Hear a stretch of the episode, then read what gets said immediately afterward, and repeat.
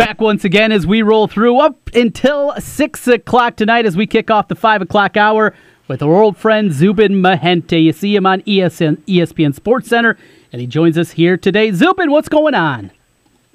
Great to be with you. We were on after the ESPYs last night, and obviously that was a pretty powerful moment for a variety of reasons. And then the slowest sports week of the year got probably the biggest Major League Baseball trade of the year and probably the most impactful NBA trade of the year, realizing, of course, that LeBron was a free agent signing. So for a week that doesn't really generally provide much, I think the ESPYs provided a ton to think about. But at the same token, um, Manny and Kawhi shook the foundation of their respective leagues. Pretty amazing.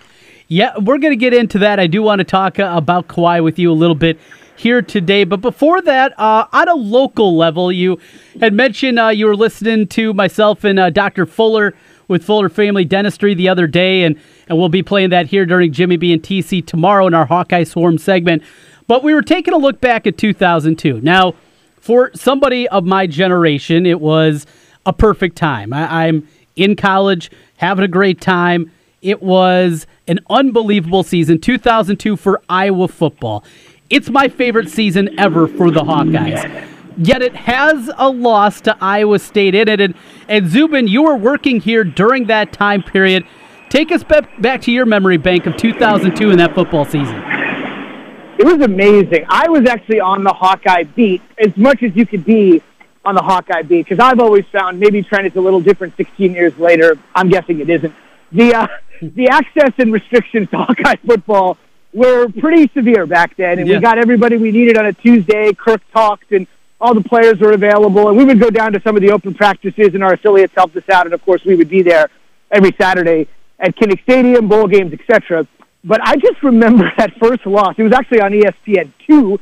I remember it. It was the old six o'clock start. It was an odd start on ESPN two where Iowa State roared back to win that game in Kinnick Stadium, and how much buzz Seneca Wallace actually had for the Heisman after that performance. It only seems somewhat bizarre that it's the other quarterback in that game where one guy sprouted as a Heisman contender that ended up as the runner-up. But a guy like Robert Gallery, nobody had heard of him. Yeah, even a guy like you know Steinbach that came in pretty well regarded.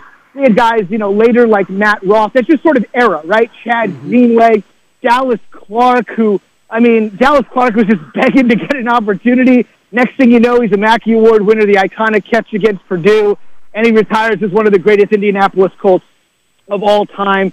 Um, it was just unbelievable to see that. To, I remember the old story. I mean, the old you hear this all the time, but sometimes with romanticism it gets better, right? They they went to go down to Hinds Community College, I think in Mississippi, even though Brad was a Florida kid, and they went to go, you know, the classic. Let's go look at somebody else, and then spotted Brad Banks. You know what I mean? And Brad Banks having difficulty separating from Kyle McCann, right? And a year later, the guy's the Big Ten Football Player of the Year, and he can barely outdistance Kyle McCann shout out to Creston and everybody out listening in Kyle McCann country. But you know, it's one of those sorts of things that I'll always remember. I, I one thing I will quibble with you on though. You know, I love you. Yeah. I don't think there's any way, any way.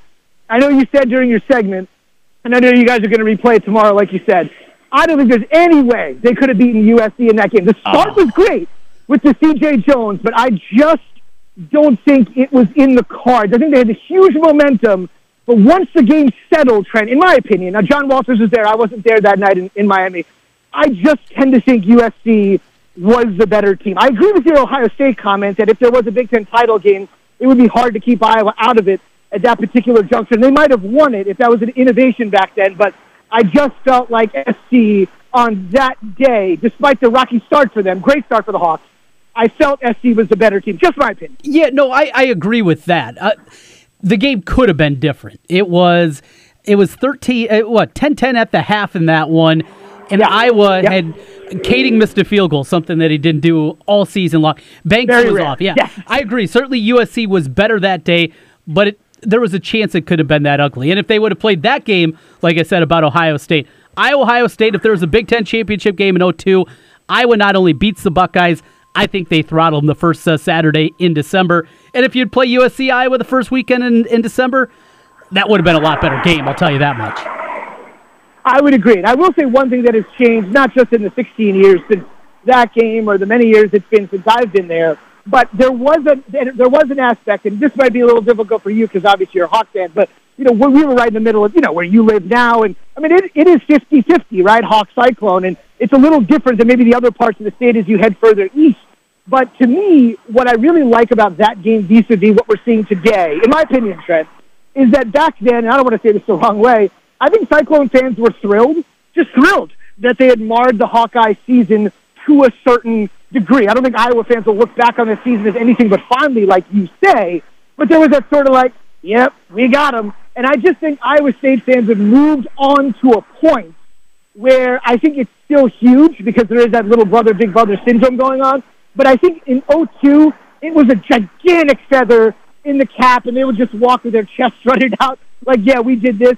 I think the program has now gotten to a point. I always thought it was silly. It's like it's a great rivalry game. It's you're not battling for a million recruits. It is some bragging rights, but to me, they've moved on to the point where if Iowa State were to do that to Iowa this year, and let's say Iowa would go on to have a great year, same thing as 02. Like Iowa State clips them early, and Iowa goes on to have a great year.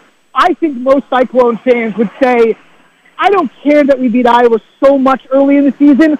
I'm way more concerned, although I do like we beat Iowa, I am way more concerned about can we follow up last year? Can we get to eight wins? Can we get to nine? How good is Kempt with a full year under? Whereas I felt in the old days it would have been like, oh, we beat Iowa? Wait, we beat him at Kinnick? Wait, on national television? We can lose the rest of our games. I don't care. Like, I don't feel that attitude is there anymore. And for the Cyclone fans, that's a huge victory.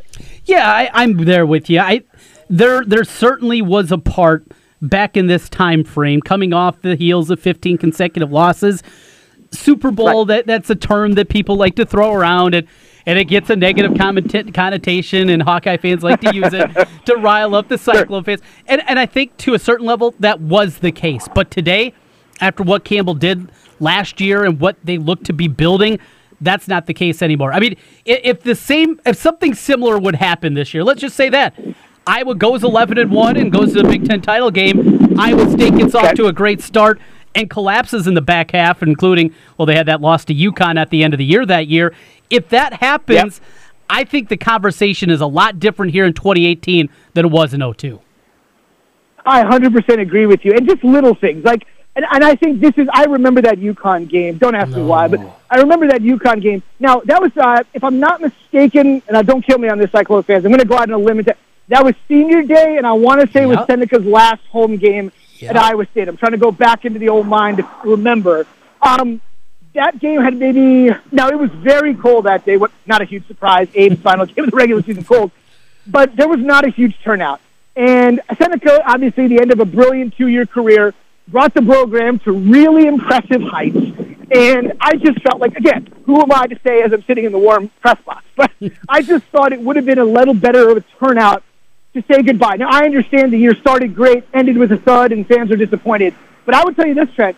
Let's just say the opposite happened. Let's just say they beat Iowa and then just had like a bad year, right? Mm-hmm. I think the way the organization and the way Pollard has set things up and the confidence that Campbell has right now even though you don't really want to step back at this point, I still think when Oklahoma comes to town, when Texas comes to town, or whatever the case would be, I guess this year obviously would be, I guess, Oklahoma, right? I still think you're going to see 50,000 in the seats. The difference was back then, once people sort of gave up on the season, even if you had the Iowa feather in the cap, they weren't showing up at the end of the season for things like senior day. And it really disappointed me just because I always thought of Iowa State fans and I think you guys have said this on your show, they really are the most loyal group of fans They're you could ever want to meet. Even a Hawkeye fan, right? Even a Hawkeye fan could admit that. So I think the difference is back then, even though they had the feather in the cap win in 02, with the way the season fell apart, I didn't see the love at the end of the season for the seniors, for Seneca's last game. This year, if they were to stub their toe because of the culture Campbell's created and because of the way Pollard has continued to increase the season ticket sales, I still think you'd see almost a full house even if the season was going the wrong way. And there's something that says good about the culture if that's the case. I'm not saying they're going to fall flat on their face, but in years past, with iconic generational Iowa State players, if they had fallen flat, you saw a lot of empty seats. This go around, if they fall flat, there's just been enough air put into Cyclone Nation where I think people could withstand even another bad year, and that speaks positively to the fans. Zubin, uh, from the distant, distant past, 16 years ago, making us both feel old to the present. And uh, as we, We are. know, yeah, we are, we are getting old. I feel it every single day. Zubin, uh, Kawhi Leonard. Now, you got to help me out here. Kawhi, certainly a top five player in the league when he was healthy. Maybe you can argue even higher than that, top three player in the league. Him getting shipped off Toronto, is this was this a message from Pop in your opinion? I don't think it was personal. I think a lot of people are looking at it as if, okay, you want to go to LA? How about we send you to Kent? Like, you know, I mean, I think that's what a lot of people look at it and say, all right, you think you're going to strong arm us and go here? We're going to do this. And I don't think that's the case. Uh, to me, it sounds crazy. This could be win-win. Obviously, if you're the Raptors, if this guy is healthy, this is likely going to be the most talented player that will ever play for you. Think about that for a second, right? I mean, in his prime, when healthy, he's a top two or three NBA player. And I absolutely believe, if he's healthy, huge if, that this is arguably the most talented player that might ever play in the history of the franchise. Now, it's only been around since 95, 96. It's not a huge sample size, but I think you know what you're getting. I also feel that obviously with LeBron gone out of the East and the Raptors having won 59 games and being the top seed, I think they definitely feel like their window is now. And I love their GM. He traded Carmelo and got a pretty good haul, and now he traded this guy and got a pretty good haul. The one thing I would say for DeRozan, which really makes me interested, we were talking to Woj last night. Woj was up for, he told me, 20 straight hours yesterday while this deal was going on. 20 straight hours working on this deal. He said to me on SportsCenter, and I, you know, who am I to doubt this guy? He said that the best player, hands down, because the Spurs are not interested in going into rebuild mode. They don't want a package of picks like Boston or Philly or some of these teams that have acquired a ton of picks. They don't want that. They want to remain competitive and they want to remain in the playoff hunt. Can they win a title? I mean, who knows? It seems not possible or feasible at this juncture. But they don't want to go into complete rebuild. And Woj said the best proven commodity, not a draft pick that in which we're going to have to wave the white flag and say we'll see in a couple of years or three years. They want a guy that can provide immediate dividends. As good as Kawhi, you're not going to get a player for player swap probably that good. But Woj said the best player that was tangibly offered, a name that had done anything in the league that the Spurs could look at, was DeMar DeRozan.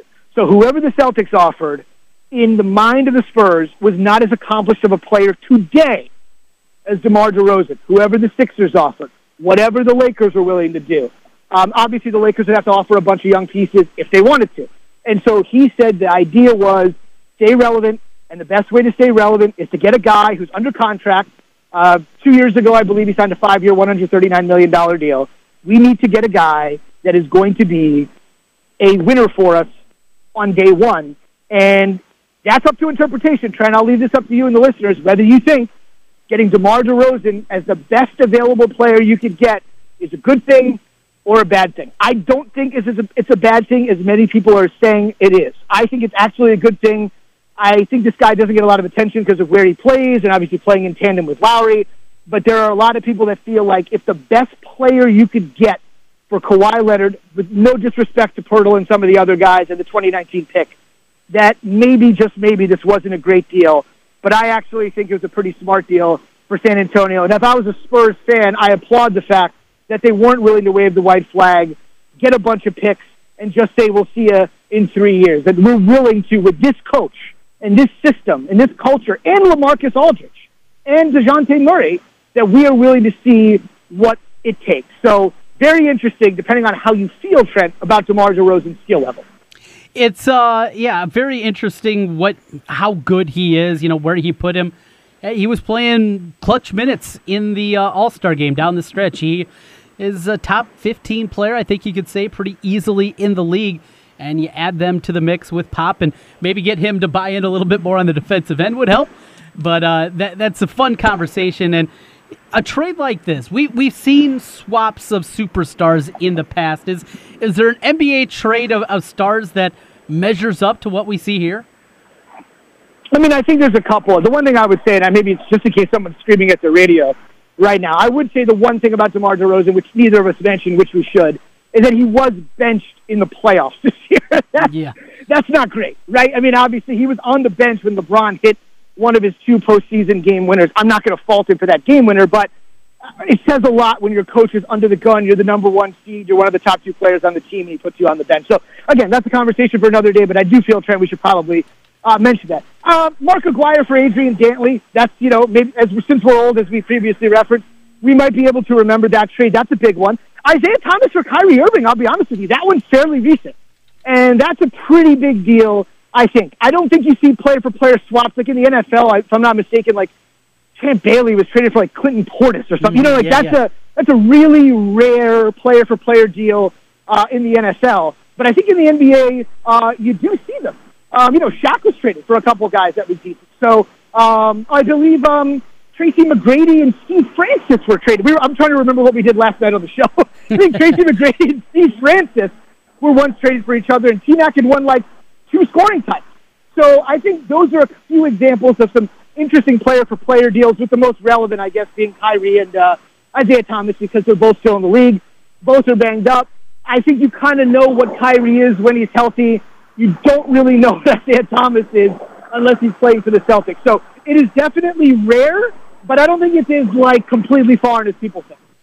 Finally, uh, Zubin, something we've talked about a lot in the past and throughout this summer is baseball, how to improve, how to market it better to the younger generation. Well, Rob Manfred came out and said his star of the game, Mike Trout, needs to do a little bit more. Very quickly, uh, the Angels responded with a release, and um, Trout says is he wants to play baseball. What did you take away from uh, the little back and forth that we saw? Yeah, I mean, I was surprised by both statements. I, I was mostly surprised by Manfred. I just don't understand what the point of that was. I mean, was he trying to put like Trout on notice? Like, you got to do this, you got to do that. I just, whatever the intended effect was, it completely backfired. But I would have loved to have known, like, if I'm Rob Manfred, I would, Rob, what were you hoping would happen if you said that, right? Like, were you hoping Trout would be like, you're right, Rob? You know, like, what were you really hoping for there? And maybe, and maybe this, maybe we're just a little bit jaded, Trent, but maybe he was just actually honestly answering the question. You know, every once in a while, we're just so used to guys giving us canned responses and saying nothing that we're just sort of like, well, there must be some sort of uh, message behind that. There's a possibility because there seems to be no rationale for why he would say that. I think it's possible he was just like, you know what, um, you know, this guy just needs to do more on his own. I mean, it's, I mean, you know, who's going to brand Jimmy B and TC? You guys, right? Mm-hmm. You're not expecting KBG to KBGG to do it. If you want the show to lift off, they can certainly help you, but you've got to be more invested than they do, right? Same thing with Ken's show. You guys have to push it more than anybody else. And maybe Manfred's just saying, like, listen, I'm running the whole sport. We got a bunch of stars. You're one of them. But while we're giving you the platform to go out 162 times a year, 81 times a year in Anaheim, 81 other times in ballparks across the country and in Canada as well, um, you got to hold up your end of the bargain. Maybe he was just being honest. And then on the other side, like, I mean, the angel statement is like, wow. I mean, like, yes I mean, they just came out like, I mean, like it was like a personal insult. So I think Manfred said it to not at all uh, be biting. I think it just was interpreted the wrong way. And I think the Angels just said, what is the worst possible way we could look at this in context? And they just fired off. I wouldn't call it blistering because it was so in praise of Mike Trout. It was a backhanded way of handing it to Manfred. So at the end of the day, I don't fault the Angels. That's their guy. That's their stud. By all accounts, he is everything the Angels said he is in that statement. I don't know Mike Trout personally. I've interviewed several ball players. He's not among them. That could say something. I work on SportsCenter all the time. We've never sat down with Mike Trout. You know, maybe that's just his personality. I'm sure somebody at ESPN has done it. It's pretty rare. But I would just say that I just don't understand what Manfred was doing there because whatever the intended outcome was, there's no way it, it, was supposed to end with him apologizing to Mike right, Trout, right? Yeah. Bad look and another one for Major League Baseball. With that, Zubin, we are out of time today. Thanks as always so much for joining us. We'll talk again soon. Sam, so thank you, Trent. Zubin Mehenti with ESPN. We get the break coming back on the other side. Ken Silverstein stopping by.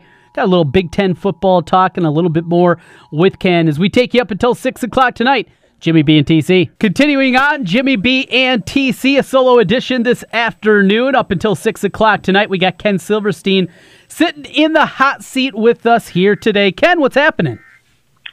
just a Thursday in paradise. Trent. what? Brinson's got the day off. Mm-hmm. Excuse me, this is not a holiday. Where the hoot might he be? Well, and, and I got my two days off for the summer, Thursday and Friday of last week, so he got those off, off of course, because I can't, you know, think that Jim could do the show alone. He'd probably blow no, the building no, up, no. so couldn't do that. So he gets Thursday and Friday off of last week. Now he gets Thursday and Friday off of this week. The old man's got it figured out, doesn't he? What a scam! Seriously, seriously. If I hadn't known him all these years, I think I'll stop there. Yeah, it's probably a good thing. He, might be listening as he says he's quote unquote working here this yes, afternoon. Working, working. W O R K I N G exclamation point. Working. Yes. Okay. He is uh, quite the character, but it's you and me, and well, we got Big Ten Media Days starting on Monday. Ken, are you are you making the trek down to Chi Town? Yeah, I am. This is the uh, first time in a couple years that I'm going. Um, I don't know if I'm expecting a whole bunch. I've done a bunch of these uh, over the years, and um, but you know, there's always something that usually somewhat pops. Uh, it'll be interesting to see what Harbaugh does. That's always a, a three ring circus when he takes the mic. Um, rest of it should be pretty quiet in the East. Um, I don't think anything earth shattering is going to occur on that front. In the West, you know, Wisconsin, everyone's going to pick Wisconsin, and mm-hmm. it's going to be up to Iowa and Northwestern, and I don't know, Partridge and the Patriots, see if they can make a run at them. Season begins, and I know I counted this down uh, when we met last week, was at 50 days. Do the math, we're at 42, so when we talk next Thursday, do the math again, we'll be down to 35 a day. So it's it's getting there. Um, the ACC is having their meetings, what, right now? Mm-hmm. Big 12 has had theirs, I guess, already. Uh, what, the SEC has had theirs. So, yeah, it's coming, and that's a good thing for uh, not only the fans, but for us, and better yet, the fans. You mentioned Harbaugh, and I remember posing the question to you, oh, about, probably about a month back. Are we sure Shea Patterson is good as a lot of people are making him out to be? Could we say the same thing about Jim Harbaugh? I mean, there's been so much buzz. They've been close, but we've seen it happen before. A guy just never could get over the hump. Are we sure that Jim Harbaugh is a great coach for Michigan? Well, he's a great coach because he's got the resume. I mean, he's a Michigan guy, Michigan quarterback, had obviously success in Ann Arbor, made it to the pros, had a nice career. I mean, we're not obviously going to put him in the Hall of Fame right. in Canton, Ohio, but had a nice career. And, you know, then obviously uh, small college, Stanford, and now Ann Arbor. So he's got he's got he's got all the buttons pushed, but he better, better, better, better, better, better win against Notre Dame. He's got to beat Michigan State, and more importantly, he's got to beat Ohio State. He's got to win. I don't know if, he, if he's got to win all three, but he's got to win at least two of those. He's got to win at least two of those, and he probably needs to needs to be Penn State also. So he probably changed that. He probably is going to have to win three of those four games. Can he do it? They're good enough defensively to do it. I mean, they are that good. Okay, Don Brown is tremendous. I don't have to tell you how good a defensive coordinator is. He's got a lot of five stars and high four star players. Uh, their best talent is on the defensive side. It's been that way basically for the last uh, couple of years. So I don't see, even though they did lose a bunch of guys to the NFL. I don't expect a major drop off uh, defensively. Uh, my concerns for Michigan offensively are let's take them one at a time. Do the young wide receivers become more consistent? Number two, these are in no particular order. Do they find one running back who is a 12 to 1400 yard guy? I don't think that guy's on, on scholarship right now, but maybe somebody pops this year. Number three, in no particular order, offensive line. It's better than it has been, but it's not as good as it should be at Michigan State. Now, it may change this go around. Ed Warinner, who last year was at Minnesota, before that was at Ohio State, is thought by some, and I'll raise my hand, as one of the better offensive line coaches in the country. If he can't get it done, nobody's going to get it done on the offensive line coaching wise. So I think the Michigan offensive line play will be better. Now let's get to Shea Patterson. He is talk about big man on campus. Mm-hmm. He be the man. He's got to get it done. I went back. I watched some of his Mississippi tapes. He was very, very highly recruited as a five star, thought by many to be, if not the best, the second best high school quarterback when he came out. But I want to see him do it. Okay, I want to see him do it for 10, 11, 12 games. We'll know something after the Notre Dame game, but if he lights it up or if he stinks it, I don't want to go one way too much overzealous or just the opposite via being too overzealous. But he's got to play really, really well. And if he does, they should be able to win 10, 11 games. If he is good but not great, then they're probably looking at 9 to 10 wins, which is a good season, but not good enough in Michigan. Yeah, nine and three this year for most everybody with the schedule that they have. You'd sign up for that, but it's Michigan, and the expectations with Harbaugh, they're raised. Ten and three year one, that was a big surprise. That was great. Ten and three in year two, all right, treading a little water. Eight and five last year. It, feels like it's go time. That defense, I love. I mean, I love what they have up front. Rashan Gary and company. That defense can be elite. If Patterson isn't quite as good, though, maybe those young receivers don't. You know, Higdon, is he a difference maker? He's a nice running back. Is he a difference yeah. maker? Probably not. But then you have the road trips at Michigan State, at Ohio State, early at uh, Northwestern, of course, the opener against Notre Dame. And that's not even including the home games with Wisconsin and Penn State. That it doesn't matter who we're talking about. You could put that schedule in front of Clemson you can put that schedule in, in front of Alabama, and to expect them to go 11 and 1 or 12 and 0, it'd be difficult for those teams. No, you're right, and and that's and that's going to be the true test. And Patterson, you know, look, it, it's very difficult, but we do it all the time, so I'm guilty. To look at a roster of basically 18, 19, even some 17 year olds, 17, 18, 19, 20 ish young guys, and say, okay, here's the schedule you need to go 11 and 1 or 12 and 0. now, it's easy to verbalize that, but the execution, pulling it off, is another story. I, he's got to do it. Somehow he's got to do it, or I think he's going to be in the NFL a year from now. Uh, where in the NFL, I don't know. But he's got to win some of these rivalry games. He can't be losing to Michigan State every year. He can't be losing to Ohio State every year. He's got to beat of the four or five big games, I can make an argument because it's not conference that he can lose to Notre Dame as long as he keeps it close. And let's say for conversation purposes, he loses 24-21 on a late field goal. Okay, everyone's giddy in South Bend. Here, here. Ho, ho. Um, that's not a terrible loss, okay? It's the opener. The offense is going to be new to Patterson. He may make some plays. Well, let's say he throws a late pick, okay? Short field, field goal, Notre Dame wins. It's not the end of the world. But those other conference games, in no particular order, Wisconsin, Michigan State, Penn State, and then we know the last game of the year this time around in Columbus, um, he's got to win. If he loses to Notre Dame, he's got to win a minimum of three of them. He's probably going to have to win four of them. Because if he, if he wins four of those five, you're looking at 10 and 2. Now, the plus for him is if he goes 10 and 2 and one of the losses is against Notre Dame, he's got one conference loss. That will put him in the hunt very much in the East. Then it's a question of who did he lose to?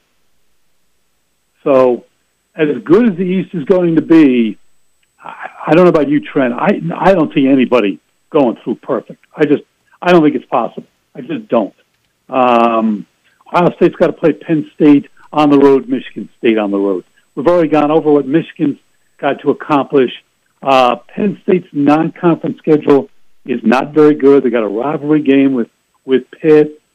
All right, I get rivalry games, but they're better than Pitt by a bunch. Other than that, I don't think they they play anybody particularly uh, non-conference.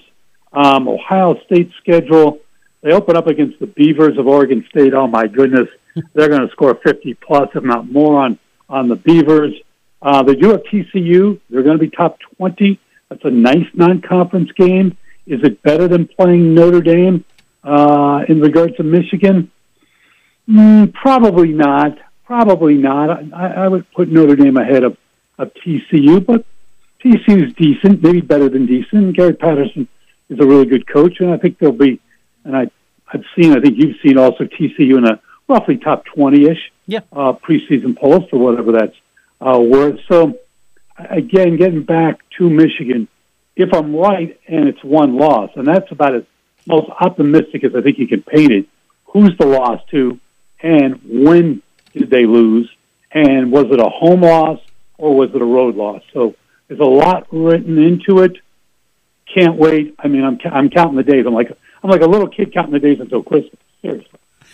What uh what coach are you most excited to talk to? We'll leave Urban Meyer aside and and you don't have to try to butter people up it here. won't with- be Urban because Urban Urban won't say anything.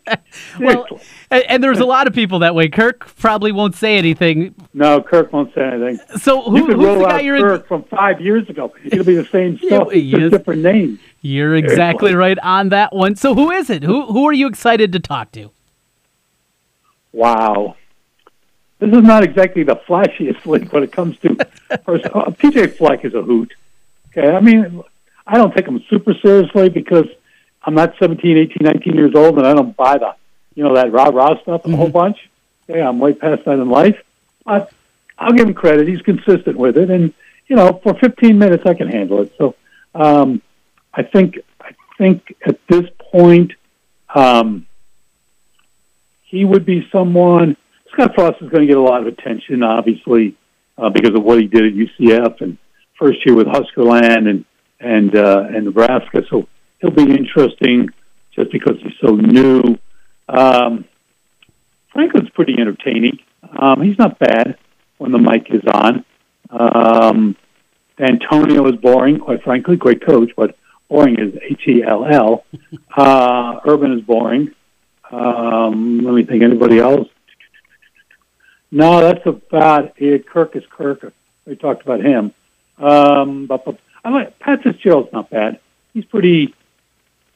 I wouldn't say he's out there, but he's he gives you pretty good answers, and they're not too cliche-ish at times. So, and I think he's feeling pretty good about his program. Uh, they're winning now. They're in the hunt in the West, and if Thorson's okay, and that's going to be obviously one of the major questions for his uh, Northwestern Wildcats, and let's assume and hope that he is okay. Uh, then Northwestern's got a shot in the West. I don't think they're going to beat Wisconsin for the top spot, but um, they got a shot, and that's you know all you can ask for in the West right now, uh, unless you're Wisconsin, and everyone on this planet is picking North. Excuse me, is picking uh, Wisconsin to win the West once again. As they should. I mean, I don't think there's any doubt. You uh, you go through, and I, I think there's knocks at all the other teams in the West. There's also things that you can get excited about uh, on each of them, but they are clear cut number one. Ken, going to be very interesting. Hey, before we run out of time, did want to talk. We're, we're probably going forward. I'm going to guess not talk a whole lot of Cleveland Cavs with you anymore without LeBron there Yes, Our- thank you, LeBron. our NBA conversations are, are pretty much over, but I did want to mix in a little bit of baseball. The Indians, though they have controlled this central, a a little bit, I think, of a disappointment this year. It doesn't matter because they're going to win the division, but very well in the DS makes them uh, have to play three of the five games on the road. This Indians team, they go out today, they acquire Brad Hand. What's the tenor of the city with the Indians? Well, I think they're excited about Brad Hand. He's a two-time All-Star. He's a lefty. He's got controllable years on his contract. Um, but they gave up. Let me tell you, they gave up one big-time talent. Uh, Francisco Mejia is going to be a really, really good player. He's 22 years old. Uh, he. It depends on what service you look at. ESPN had him as the fifth best overall prospect in the minor leagues. Another service had him at number 15 okay, split it down the middle. He's basically a top 10 ish uh, talent. They gave up a lot uh, in him. Um, whether San Diego will put him in the major leagues right away, I think they might. I think they might. Now, what's interesting, what happened the other day, you know, you're around this a long time, you sort of can smell a rat. He's been hitting lights out. This is Mejia, the kid who got traded today from the Indians to San Diego in the Brad Hand trade and they bring him up, and he's in the starting lineup Saturday night against the Yankees, hitting six, DHing. So I'm sitting with some people at the game at Progressive Field on Saturday, and we're talking about the following. They're showing him, okay? There's no doubt in my mind something's going on. I didn't know it was San Diego. I'm not telling you that I'm that smart, but that was a showcase, okay? There's no doubt about it. Now, what surprised me and others come Sunday, final game of the four game series, final game before the All Star break for the Yankees and Indians. I get the uh, lineup when I get to the stadium, and I see that he's not in the lineup. And I go, that's interesting. Why show him Saturday night and not play him on Sunday afternoon if, quote, quote, you're thinking about trading him? So I don't know what happened there. I'm going to have to do some major digging there. But he is a big time prospect. Uh, San Diego's getting a lot back in return, and I think the kid has a chance in a year, a couple of years down the road to be an all star. I think he's that good of an offensive player. They gave up their best prospect, and it's not somebody that's in single A or double A. He was triple A, literally this close to being in the major leagues every day, and they traded him. So Brad Hand better do a real good job because the young man Mejia is going to be a really good player for the Padres. Good stuff, Ken. As always, appreciate you joining us here today. We will do it again next week. Thank you. Look forward to it. Have a good week, everybody. That's Ken Silverstein checking in as the Indians begin the back half of the schedule with a seven and a half game lead over my Minnesota Twins. Wearing my Twins polo today. It's not going to matter. It, it really isn't. The American League set. It's it's set unless Oakland's got to run. I I said a couple days ago I did take a little taste at Oakland to win the World Series, not because I think the A's are going to win, but at eighty to one if if you're a gambler and when it becomes legalized in this state, I'm gonna try to help all you guys along. If you're trying to eke out a, a positive side, because that's all I'm trying to do. You know what? I lose more times than not. It's an entertainment tax, but I like to play with futures. I, I think it's fun hedging against yourself. But at 80 to 1, if Oakland overtakes Seattle for the wild card spot, they get in more than likely they're going to get bludgeoned by either the Yankees or the Red Sox, whoever finishes second in that division. But with an 80 to 1 ticket in my hand, I can hedge against that and I can make a profit. It's all about profitability. It doesn't have to be pretty. You don't have to hit 60%. No, no. Profitability. That's what we're working for. With that 81 ticket, I got a chance. Just make a profit. That's what we're working to do. We'll take a timeout when we come back we will put a cap on things. Getting ready for sports tonight. Yeah, we actually have it. That's right. Tonight, Cubs Cards. Nice kickoff the second half of the baseball schedule. We will get into that on the other side. Final segment up next here on 1700. Back one final time as we roll through on a Thursday. It's Jimmy B and TC minus the Jimmy B portion. Trent Condon all alone. Luckily, we've had a lot of great guests today. Seth Gruen, he stopped by earlier in the program, talked a lot of Big Ten football with him. Mike Bates on Major League Baseball, always fun. Having a conversation with the fellow Twin fan. We talked a whole lot of baseball. Zubin Mehenti from ESPN, he was by, and Ken Silverstein also joining us. So, Miss any portion of the show, you can always find it over on the podcast page, 1700kbgg.com. You can find it over there. And uh, away we go here on a Thursday night with sports back. Yeah, professional sports back after the respite last night. ESPYs were out there. We get Cubs and Cardinals this evening. Certainly looking forward to that and, and just looking forward to a normal night. Out and about on Monday, on Wednesday, had uh, high school baseball here on the airwaves, as was in uh, West Des Moines on Monday night, and then down in Indianola last night. State tournament is set up. We'll have full coverage. In fact, beginning tomorrow with the Class 1A field. We'll be keeping an eye on Martensdale St. Mary, our neighbors to the south. They get Council Bluffs St. Albert tomorrow, 1.30 for that one in Class 1A. Then on Monday, it'll be Class 2A action, and we'll see Van Meter 1.30, their matchup against Alta Aurelia in the 4-5 game. Continuing on Tuesday, on Tuesday it'll be Carlisle. They get Waverly Shell Rock Carlisle, the number three seed against Waverly. That's a five o'clock first pitch on Tuesday from Principal Park earlier in the day, 11 a.m. Bondurant Farrar, the uh, the Cinderella of the state tournament, coming in with a 17 and 15 record, began district play with a losing record, but they'll get a power in high school baseball. Davenport Assumption in the opening round at 11 o'clock. And then on Wednesday, we will be locked and loaded. Starting at 11 a.m., it'll be Waukee against West Des Moines Valley, an all CIML matchup. Valley and Waukee meet for the fifth time this season. Top seeded Johnston, and then at 1.30 play Cedar Rapids, Washington. And then that evening at 7.30, it'll be Urbandale and Marshalltown. Looking forward to that continued coverage here of high school baseball presented by Rush Nigut and Brick Gentry PC, along with Bennigan's on Merle Hay Road. Speaking of that, our buddy Greg from Bennigan's going to be stopping by tomorrow during the program. Looking forward to talking with him. He's a Packers fan, so uh, we'll go back and forth a little bit with the Packers Bears rivalry. Think he's going to win that argument, but he'll be by tomorrow. We got a whole lot more in store for you on a football Friday. We've had Big 12 media days this week. Big 10 gets going next week. Should be a really good time. Enjoy the Cubs Cardinals tonight and enjoy everything else going on in the world of sports. Great storylines also. What'll be happening tomorrow, the championship games in softball, and how about a local matchup? ADM, well, a lot of people anticipated we'd be seeing the Tigers there against Des Moines Hoover, making their second ever appearance at the state tournament, and they're looking to make it two for two. Won a title in 82, looking to do the same here in 2018.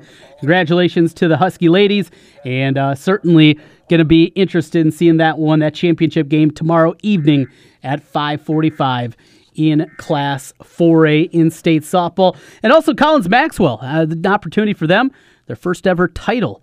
Collins Maxwell, the number one seed in Class 1A. So a lot of great local storylines going on. We'll keep you covered with all of that. Big Ten Media Day is right around the corner. We'll have plenty of Hawkeye talk and a Cyclone recap from what we saw this week at Big 12 Media Days. With that, we're out of here. Thank you so much for listening in. As always, back tomorrow starting at noon. Myself and Ken Miller will be here from noon until 2, the only live and local sports show in the state of Iowa over your lunch hour. And then on your drive home, Jimmy B and TC, all here on 1700 KBGG.